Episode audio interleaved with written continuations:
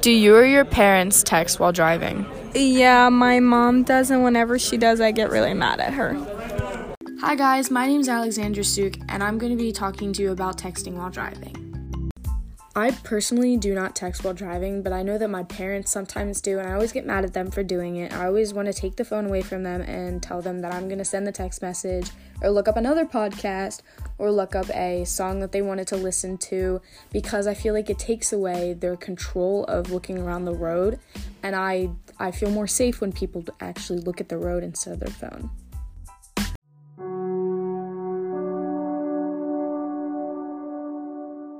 In 46 states, Washington, D.C., Puerto Rico, Guam, and the U.S. Virgin Islands, is it illegal for any driver to text and drive.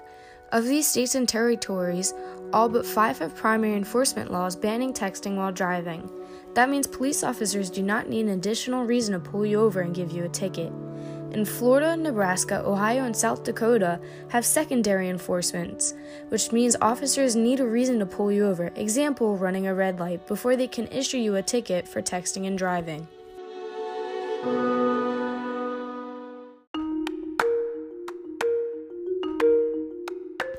There are only two states that allow people to text while driving, and that is in Montana and Arizona.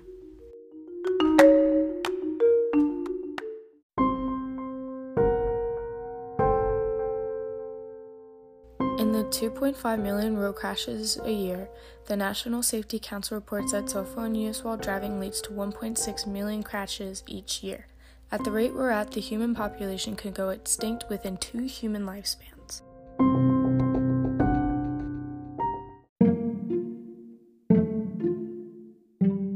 Imagine you're driving at 65 miles per hour and you look down at your phone for two seconds. In those two seconds, you travel nearly 64 yards, or about two thirds of a football field.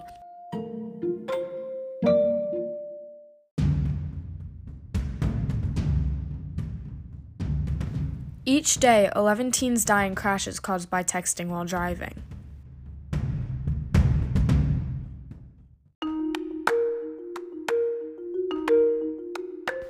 According to an AAA poll, 94% of drivers acknowledge the dangers of texting while driving, but only 35% admit to doing it anyway.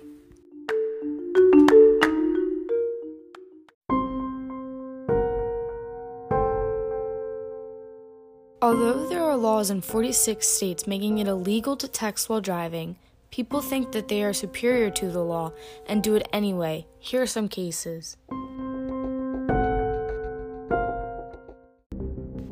A driver of a pickup truck killed 13 people in the spring of 2017.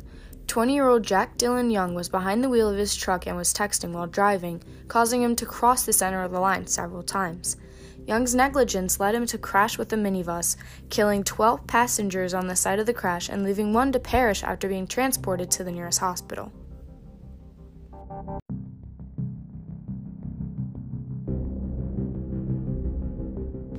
25 year old Natasha Boggs killed two 14 year old girls and severely injured a 15 year old boy when she was texting while driving. Boggs drove over the marked lanes on the side of the road and hit the teens. The driver pleaded guilty to two counts of involuntary manslaughter, vehicle assault, and attempted tampering with evidence.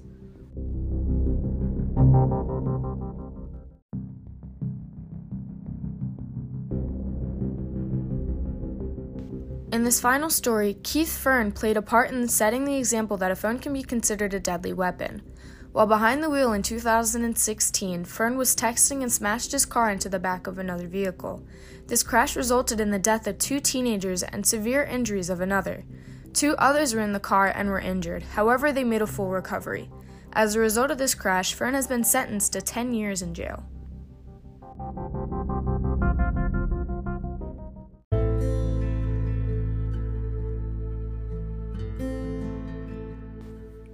There are many organized interest groups which have taken sides on the issue. For one, AT&T created an app that turns on do not disturb when it detects you're going faster than 15 miles an hour and turns off the do not disturb when the app realizes that you've stopped.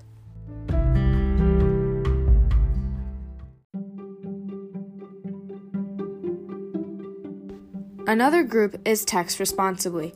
Text Responsibly tries to help people understand the dangers of texting while driving and how to prevent harmful injury or death caused by a reckless action. They give out printouts with useful information and statistics. They let people share their own stories about a texting while driving experience.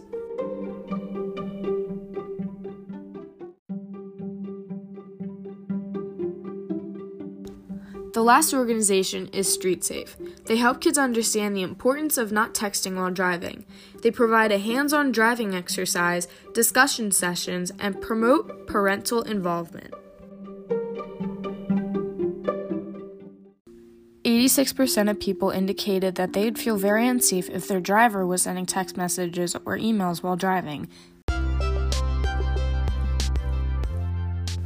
To sum up everything that has been said during this podcast, the underlying issue is that people think they're over the law and think that if they text while driving, they won't get caught, or worse, get into a car crash and cause a serious injury or maybe even death.